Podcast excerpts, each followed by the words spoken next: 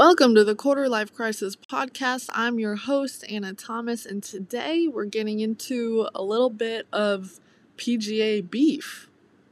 That's right, Brooks Koepka and Bryson DeChambeau, two top professional golf players in the association right now, and their two year long feud that's still heating up, if you will. Uh, recently, the public got a hold of this leaked video of Bryson kind of indirectly interrupting, or at least disturbing or disrupting, an interview with Brooks. And in the video, Bryson kind of trots right behind Brooks, almost right in front of the camera, right? And apparently was very loud, according to Brooks after the fact. Brooks, in frustration, drops a few curse words. You know, he, he rolls his eyes to the back of his head and just visibly is very ticked off. Um, honestly, as a viewer, me, somebody watching it, I found it kind of funny. I mean, it's pretty childish. I mean, but these are the little things that my brothers and I, you know, used to do to get on each other's nerves just for the sake of it. It's it's honest, it's petty, right? So the question is does this pettiness, does this kind of drama or feud belong in golf? Does it belong in the gentleman's game? You know, the the slow pace of golf. I mean, the quiet, concentrated, uh, composed nature of the game. Is this appropriate for that setting? Right?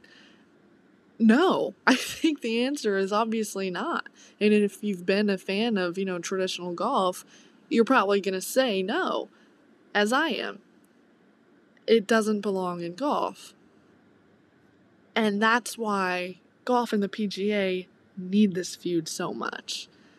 That's why they should capitalize on this. Brooks was right. You know, he said this is good for the game. Coming, you know, from me, a sports fan who has quite frankly little interest in golf and can only name, you know, Tiger Woods and and Phil Mickelson, now I'm intrigued.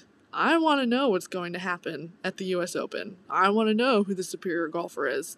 I want to know, you know, whose side, Brooks or Bryson, my parents, family and, you know, my aunts and uncles, whose side they're going to take and why. You know, I want to hear the arguments. I kind of want to be a part of this now.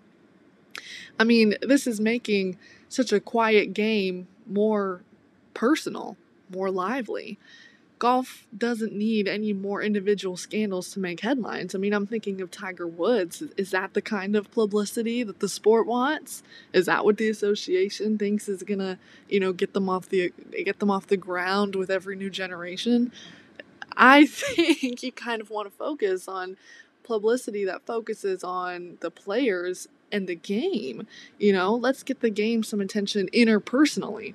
Give it some juice you know, at the end of the day, this feud will ultimately just wrap back to each player's performance and it'll just give golf a little bit more attention from younger generations. You know, I mean, look, I don't care about who takes the next shot at whom. I'm just waiting for the next shot to be taken. You know, the digs at each other over social media, in interviews, even in, you know, just their game and their performance that's how you're going to get young viewers to want to follow golf, right? I mean, now the PGA, you know, they can control it. They have PR professionals. Hell, even Bryson Brooks probably have a PR agent and advisor, you know, so don't let it get out of hand. But but play with it. I mean, let's look at what's happening in the NBA finals right now. As we speak, now that LeBron is out of the running. Not the Lakers, LeBron. The sport, like golf, will still be golf, but we need more interaction with the players. Give us a side to take. Give us a hero, a villain. You know, they can make their own cases for if they're the hero or the villain or whatever, but people watch sports for the game, right? They become fans for the athletes. And then they become athletes because of their fandom. You know, give us somebody to to root for. Give them somebody to root against.